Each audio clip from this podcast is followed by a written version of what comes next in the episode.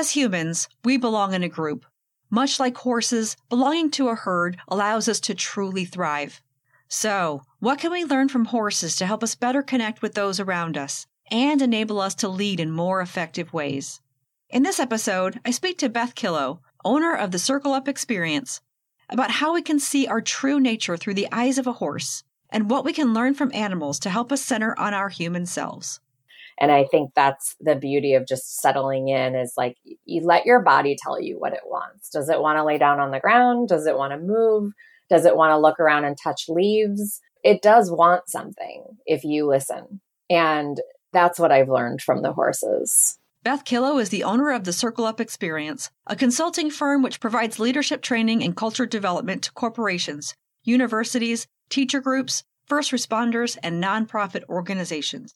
Circle Up has trained thousands of leaders all over the country and has designed long term culture programs to transform workplace relationships. So, ready to learn more about how to help our human herds thrive? Let's discuss. I'm Rebecca Scott, and this is Humans Now and Then.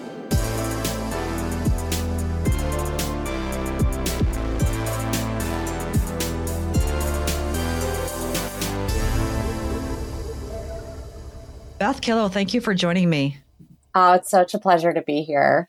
So, you have this amazing equine program that you put out in the world to help teams engage, help teams connect better with one another. And I would love for you to tell the listeners a little bit more about that, just give them the high level, and we'll dive in a little deeper about some of the amazing work you do.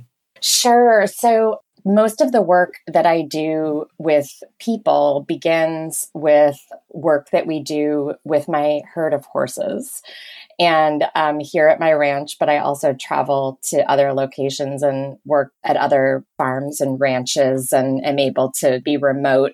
But when we bring horses and humans together, it allows humans to access parts of ourselves that we normally don't use when we're just doing human to human relationship. And so I do long term coaching, leadership development, and culture change work with individuals and groups and organizations. But I really, really love and sometimes insist that that work that we do begin with this equine component. Um, it wakes up a part of us um, like nothing else that I've ever seen.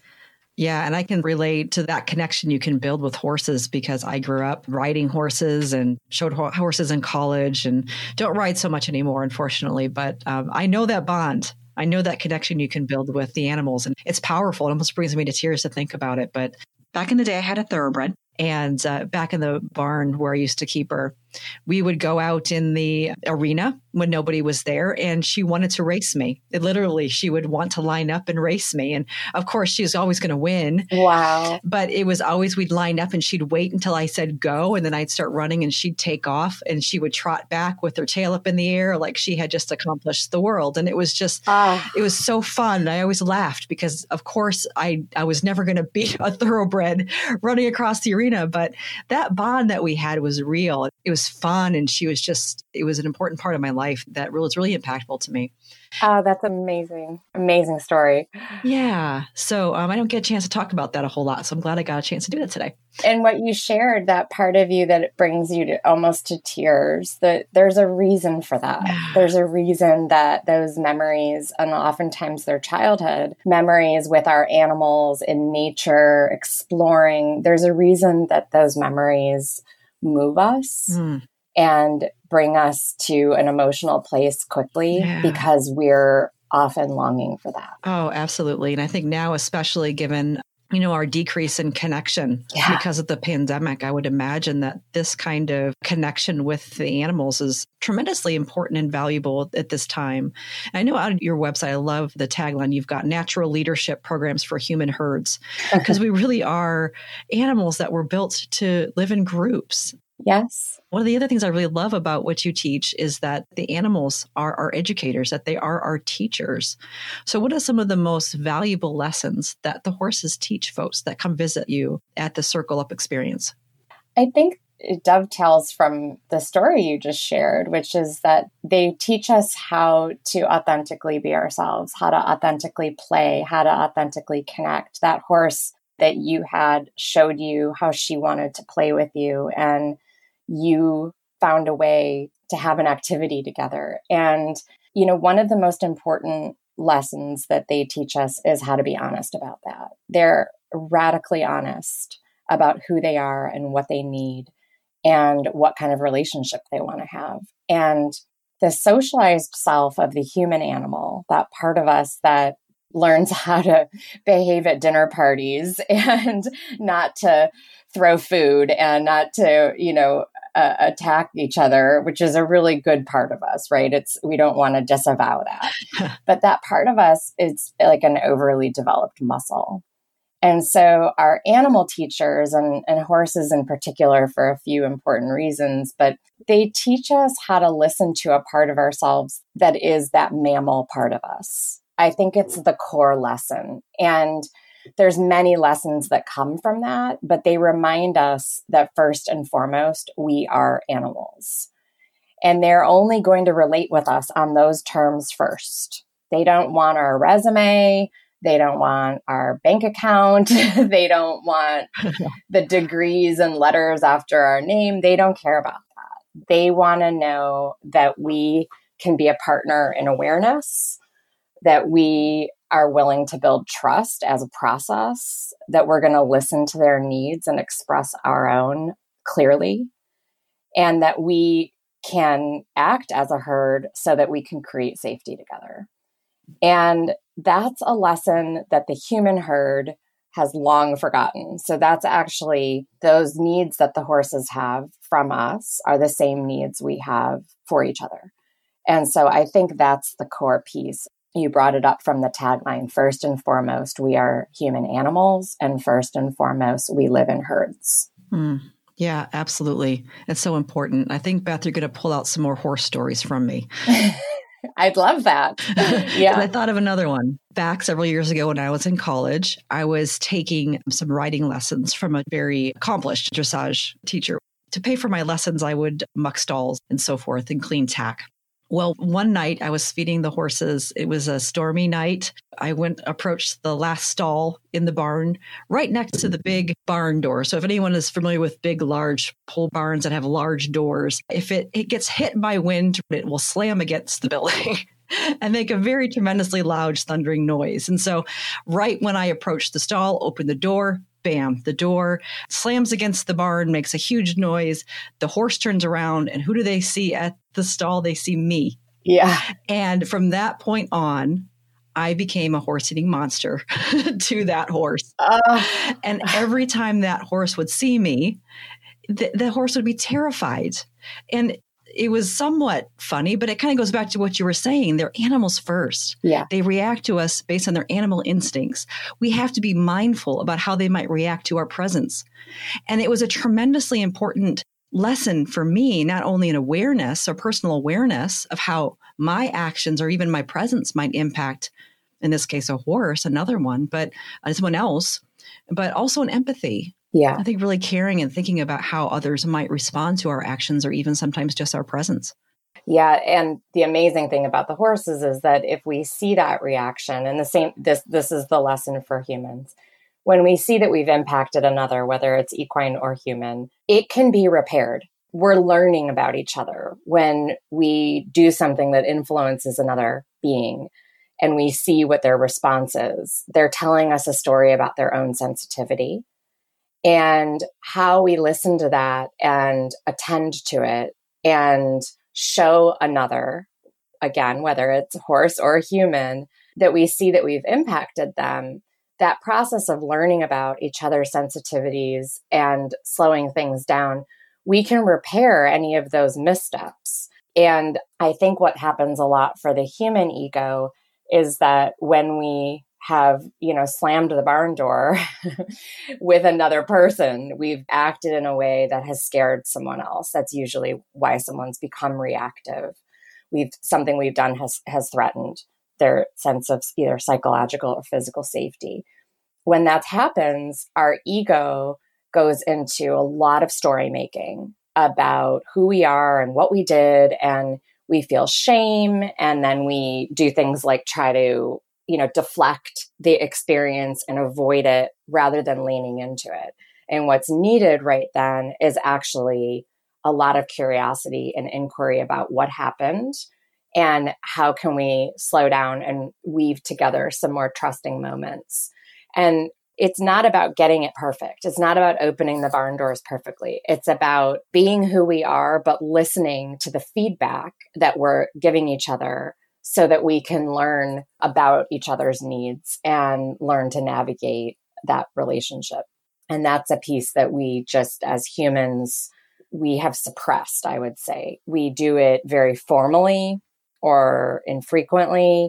We're doing a lot of feedback with each other, but we're not conscious of it and we're not using it. We're not using it to build the relationship. And so the reason why we start the work with the horses is that it breaks it down into these little these kind of micro feedback moments so that we can learn what happens in our own system when we get feedback from another when I slam the barn door and scare the horse, do I go into a lot of shame or blaming myself or take on the weight of the world around that? And then do I tiptoe from that point forward? You know, and how can I learn to be more resilient in the relationship and rebuild that trust? Because it, it is possible. Right. I feel like in, in retrospect, I probably failed on the rebuilding of the relationship with that particular horse. But, you know, to, the, to that point, though, it's all about the effort we put into it, I believe. Right. So if I were to invest more time and effort and bring carrots and candy canes, it probably would have been a different outcome. Yeah. Yeah. I adopted a wild Mustang three weeks ago. Oh, wow.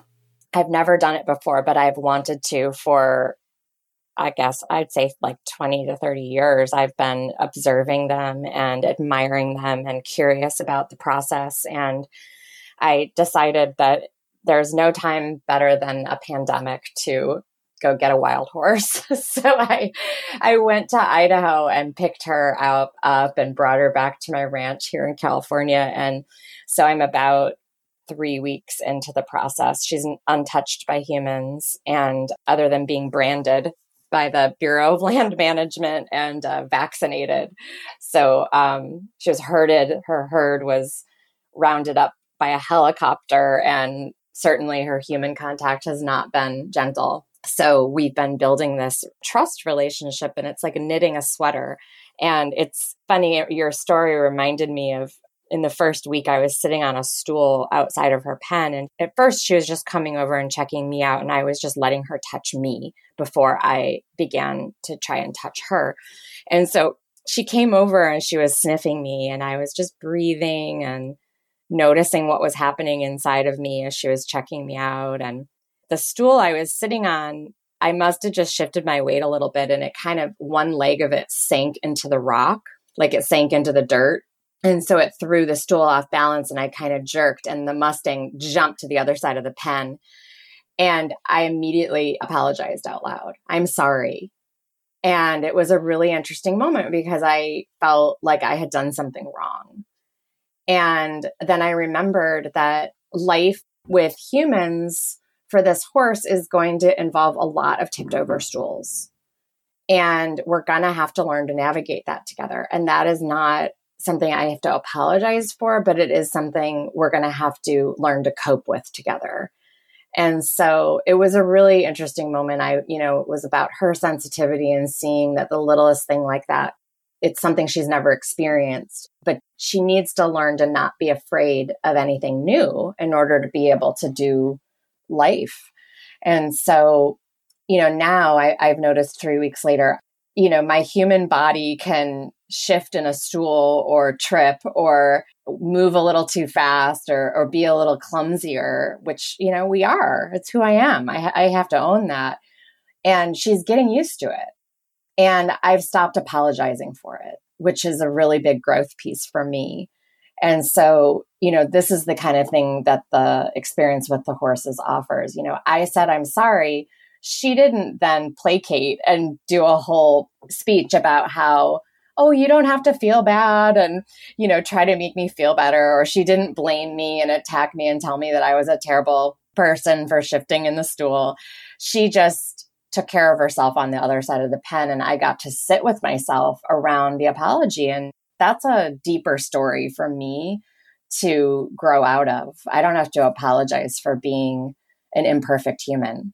You know, I've had like 15 to 20 of those lessons per day with this wild horse. So it's been really amazing. Her feedback and sensitivity is so pristine, whereas our domesticated horses are much more used to the humans. And so, mm. um, so it's really been just this deep laboratory experience for me. And um, it reminds me of your barn story, though, about being able to be imperfect and still have trust. Yeah, that's a really powerful story when we think about not even just the expectations of other folks, because I think um, you're right. Some people will react to the stool yeah. You know, there were just two moves and like, oh, look, that's what that's what happens. It's usually based on our own experience and our own fears and, you know, whatever else we've got going on that day. But sure. You know, I think there's an, a lesson in empathy and forgiveness on one end. Yeah. And then also from our own perspective, I love the fact that you brought up, you know, this fact that we need to maybe think about when we really need to apologize and when when we don't need to apologize and right. we need to forgive ourselves for making little mistakes that are unintentional. Yeah and is it a mistake when all we've done is impact someone else or is it just an opportunity to learn more about who they are? You know is she an overly sensitive horse? No.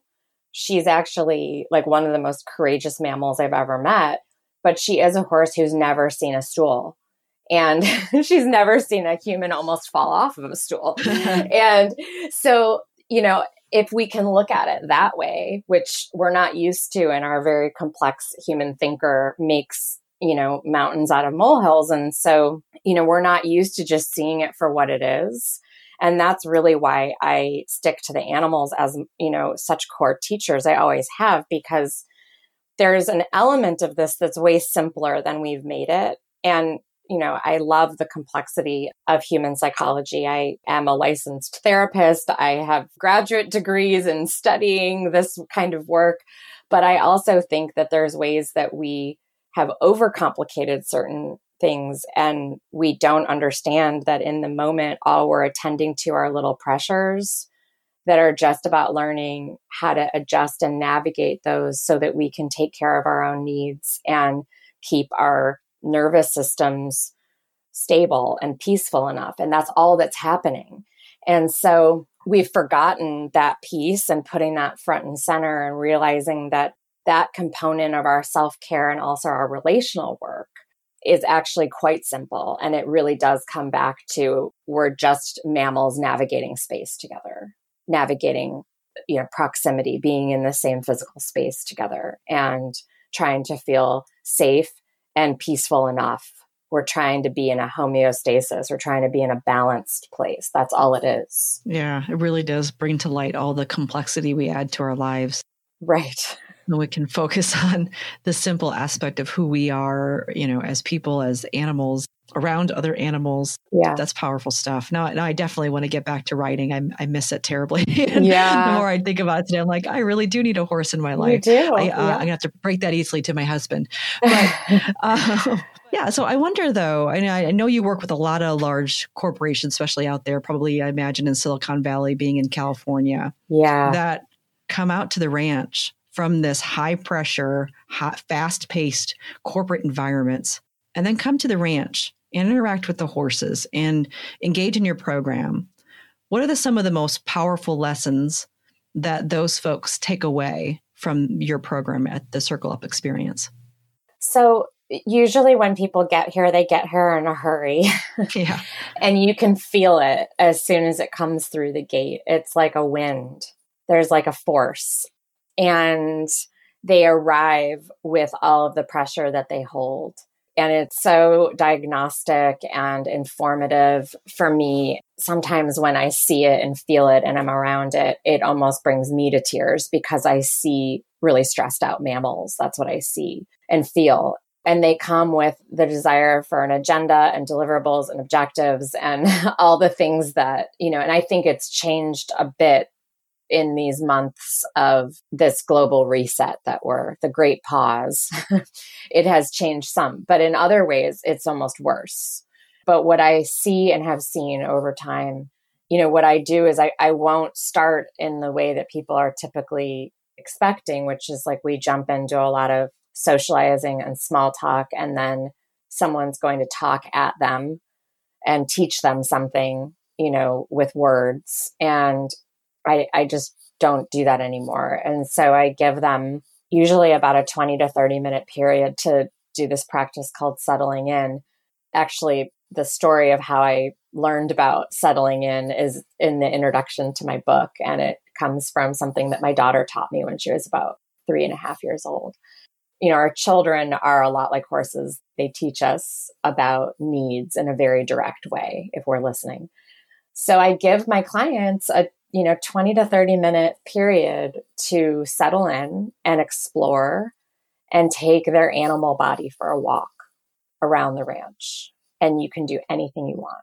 And we then do all kinds of interactions with the horses and activities but people really say that that is a game changer when they realize they're able to see how they came in and what it took to settle down and settle into the space a new space and to give their body their mind their heart a chance to explore a new location and to just be without an agenda and to notice things, to look around and see what they see. And they come back with stories. And they come back with stories of their childhoods and stories of adventure. And they come back with maybe they found this incredible rock in the creek, or they that a horse came up to them on the fence line, or they go i have a labyrinth that we built or they go walk the labyrinth and something a hawk flies overhead or they come back with these moments and you know, what we explore is that, you know, you can give that to yourself anywhere, anytime from this point forward. That experience of just letting yourself settle for a bit. You can give that to yourself whenever you need. And so, you know, most of my clients will use that going forward individually, but also as groups. They use it in their teams. They, that it becomes part of their language and it helps cue them that mammal part of you needs a moment or 10 sometimes to settle in. And when we do, it allows us to really be more focused because the part of us that's trying to assess for safety or get comfortable is not distracted. It's actually had a chance to balance itself. Mm, that is a powerful lesson for folks to learn to slow down and understand the importance of that. And it actually reminded me of a non horse story, which is when I went to an art retreat last year. So I actually oil paint as well. I used to back in college, I used to do um, horse portraits. There you go. Oh, wow. Yeah. So um, anyway, so I did a um, art retreat last year. It was a kind of a getaway. I wanted to get out and kind of reconnect with my creative side. And it was an impactful experience because I did have to slow down and focus I had that kind of similar realization that I had been going so fast mm-hmm. and focusing on getting this done, getting that done, getting this d- done. I kind of lost a bit of myself and reconnecting with that other side of myself, the creative part of my brain was an amazing experience, but also was a great reminder that we need those times to reconnect with those other parts of who we are beyond what we do or what we need to get done or what we feel the pressure to get done or, you know, the pressure that's on us coming from different directions and I've talked about this a little bit from a creative angle on the podcast before, driving away from that uh, experience, I realized I was experiencing colors around me differently mm. than I had when I was coming there. It was just um, an amazing experience. But I imagine a lot of folks that come to experience your program do leave with a new perspective and look at things much differently than maybe they had before they came. Yeah, that's a beautiful way of putting it. It is it's a new perspective. You're opening up a new lens or a new way of looking at yourself looking at others looking at the world around you. And so it's usable and portable in everything we do. That lens that we're talking about here and i call it our natural leadership.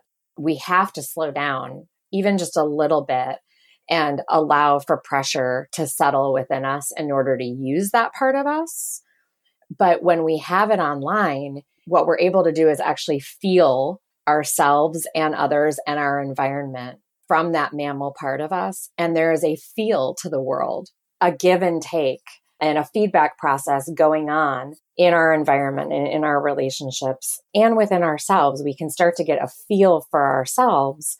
And when we have that, we can adjust. We can adjust to, to what's needed in any given moment. When we're blowing right through that feel and we're too busy or we're so stuck in our thinking brain, we don't have that at all. We're just numb. And so what we're talking about here, and it's what, you know, retreat will often give us is a chance to get out of that numbness. I call it the busy disease. And it is this affliction of not really being in contact with ourselves or the world around us. We're kind of in this like automated state and habituated. So the original text around mindfulness, which is just an amazing, amazing book by Ellen Langer, you know, she talks about the opposite of mindfulness is mindlessness. And that's what the busy disease gives us. It's that we're on autopilot.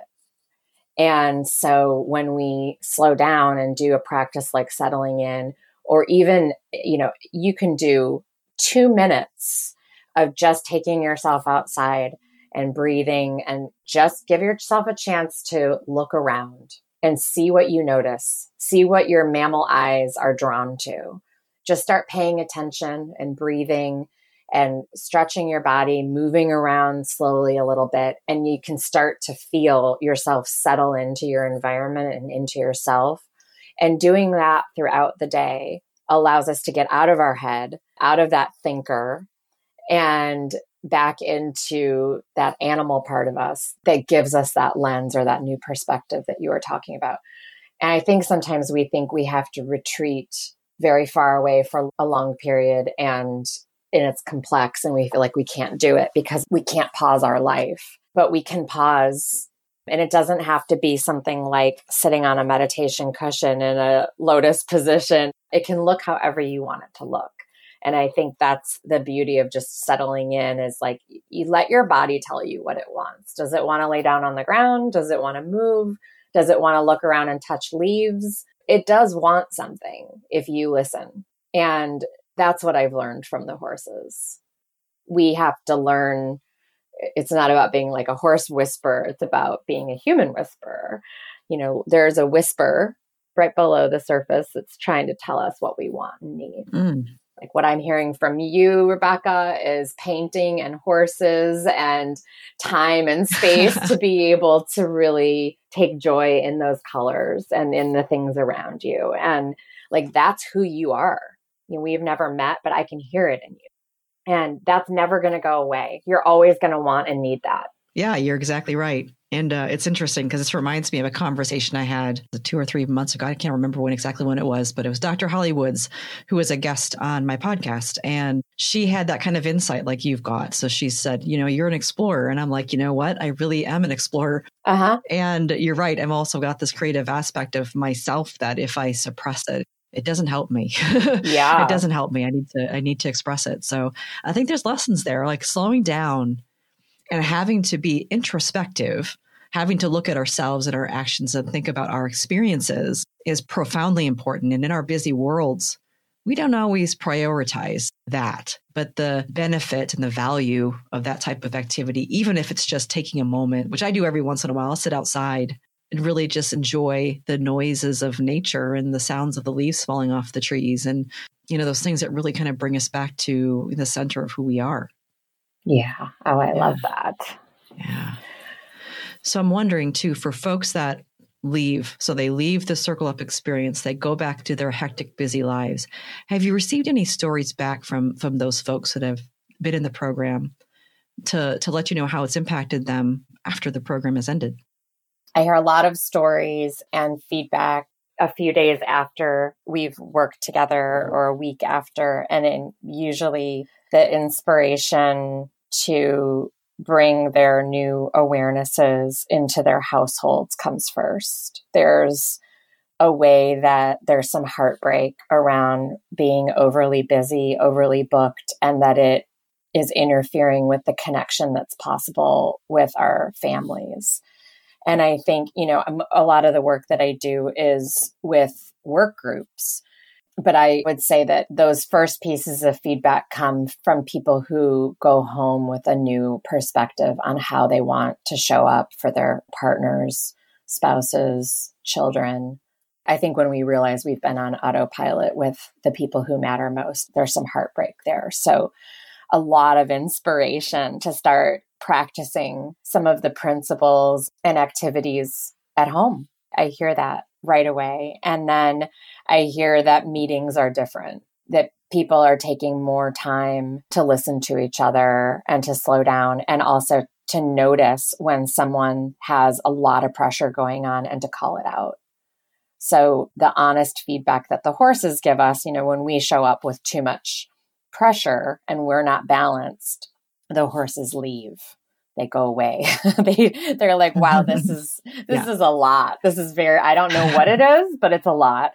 You know, the coaching happens when we can see, okay, well, what just happened there and what's going on inside of you that might have contributed to that and that we actually one of the ways that we can support each other and help each other is that when we notice that's happening in another person we can actually reach out and name it instead of letting it go and i think we kind of bubble wrap each other. And we'll see that someone's under a lot of stress. We'll be afraid that maybe we caused it or we're afraid that if we say something that the person's going to get angry or that we're overstepping. Oh i would never say that to my boss. But the bottom line is that when someone's in a stressful state, when they're under a lot of pressure and we don't reach out, we're actually neglecting the relationship. We're re- neglecting our role as a fellow human to be caring. And so if we're not giving anyone any feedback about how they might be coming across, we're dropping the ball as a herd member. And so I do hear there's a lot from the teams that I work with. They're much more willing to be open with each other about what they see in each other and that they understand that it's coming from a caring place and there's a little bit more willingness to take those risks because we've worked on that together and put some language around it. And so i hear a lot of relief. Like i can finally say i can name when there's too much pressure or i can slow us down or i can say i need a break people are actually what they're talking about is they're able to attend to their needs at work.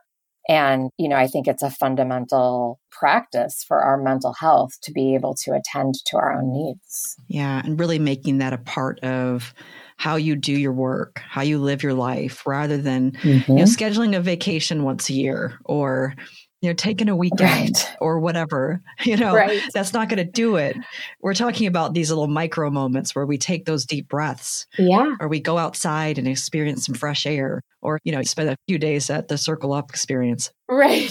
spend some time around horses or animals. Um, but it's just all those little micro moments that we weave into our lives that really make the difference in our overall experience. And I imagine for those teams that you work with, this must have a tremendous impact on their ability to work together and build better connections with their teammates. Yeah, I hope so. That's my deepest hope and why I do this because I think that for the amount of time that we spend in interaction with our teammates and the amount of effort and energy we put into our work lives, we ought to feel safe and supported in those relationships.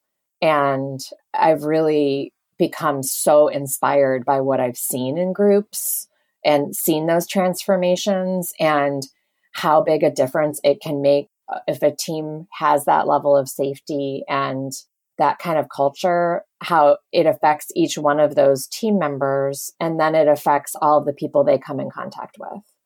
And so, if one group decides to work on this, and you think about if you look at it from a systemic point of view, how many people that can affect. You know, I'm so inspired to be able to do that work with people, knowing that the ripple effect is huge. Oh, yeah, absolutely.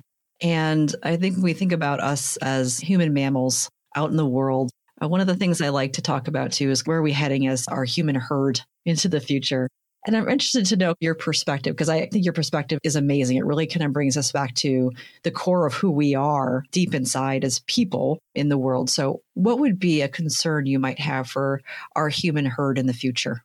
Mm, I was just reading about a sociologist's perspective of how will this era be studied by sociologists 100 years from now and i was haunted so yeah especially with the varying responses to the pandemic and how diverse that the opinions and practices are i think that we've never been more aware of how much we need each other because of how isolated we've had to be with the pandemic. And yet we can't fix that right now. You know, we're, we're doing the best we can to try to be in more contact. I think the thing that concerns me the most is that we miss this opportunity to see and feel and learn from it. And so I think that behooves us to speak about that and be in conversation about what we're learning from this phase and to realize that we're bridging gaps with things like technology and distance learning but those will make our situation worse if we are still not attending to our needs. We're only going to get further apart. And so i worry a bit about that. I see it with you know and i hear it from clients who are on zoom calls 10 hours a day and they feel even more numb than they used to.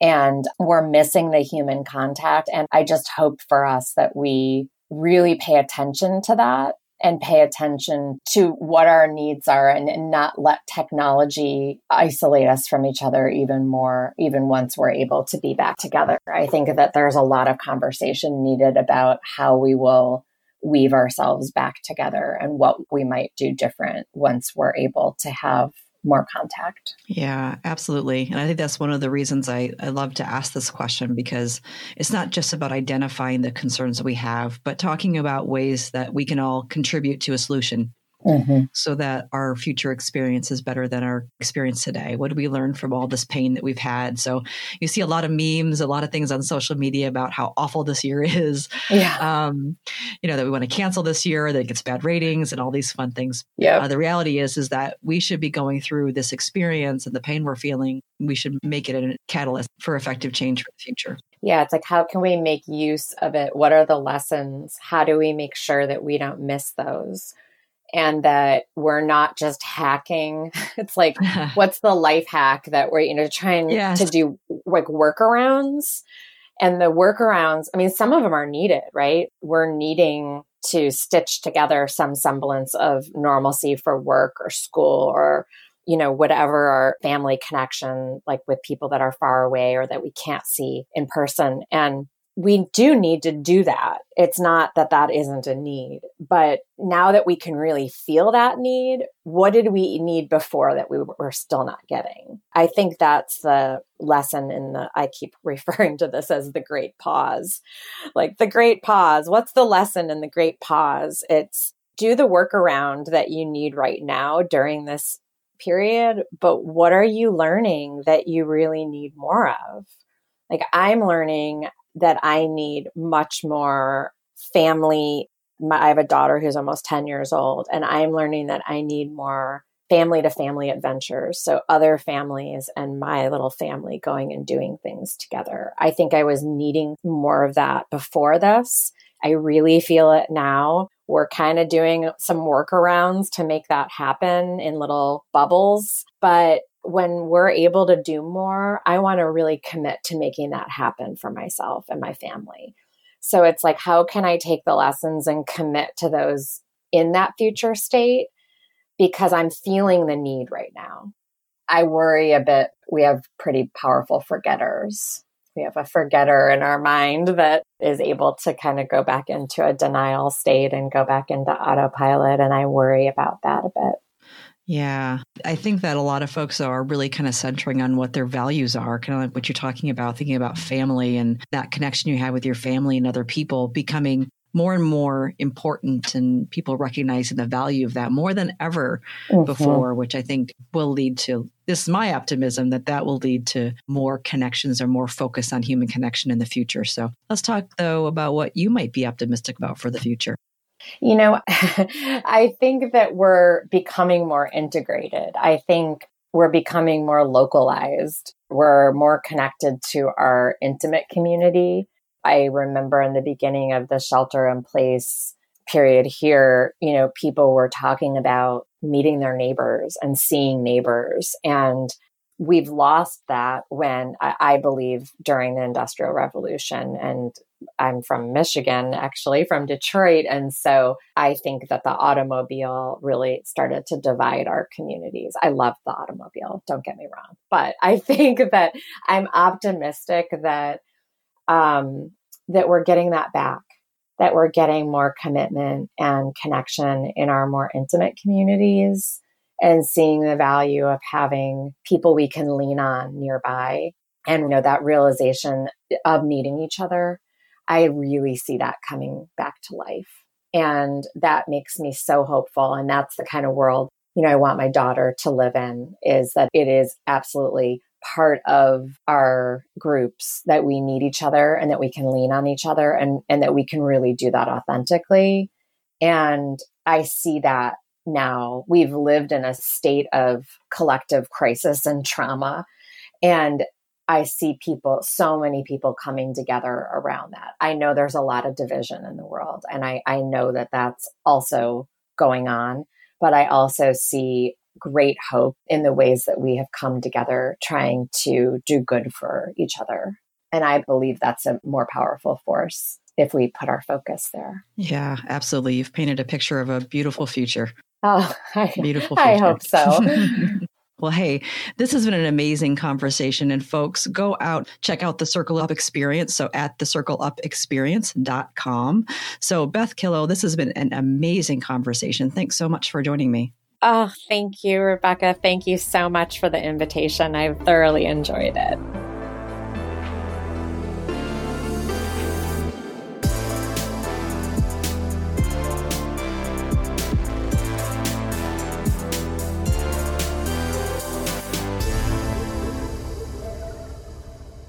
Through the Circle Up experience, Beth sends people on a journey of exploration, providing them time to disconnect from their busy lives, settle into their experience, and through honest feedback from horses, learn more about who they are as humans. As she mentions, the horses don't care much for our titles, credentials, bank accounts, or general appearance.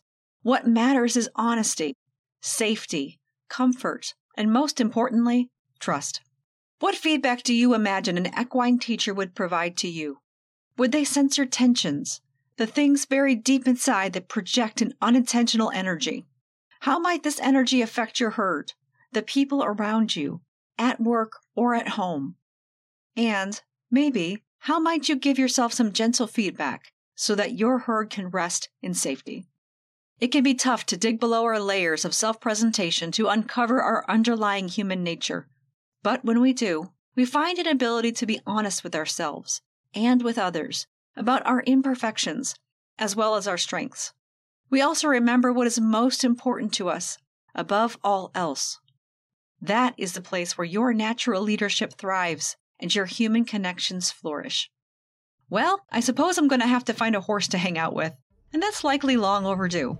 Regardless of whether you do the same, I hope you discover your natural leadership because when you and your herd thrives, that's when you can effectively shape a better future. So, go on.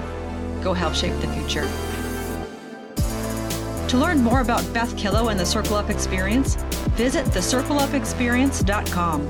That's thecircleupexperience.com. Before you go, make sure to subscribe to Humans Now and Then so you don't miss the amazing interviews coming soon. I'm Rebecca Scott, and this has been Humans Now and Then hosted and produced by Rebecca Scott. Episode notes can be found at humansnowandthen.com. Thank you for listening.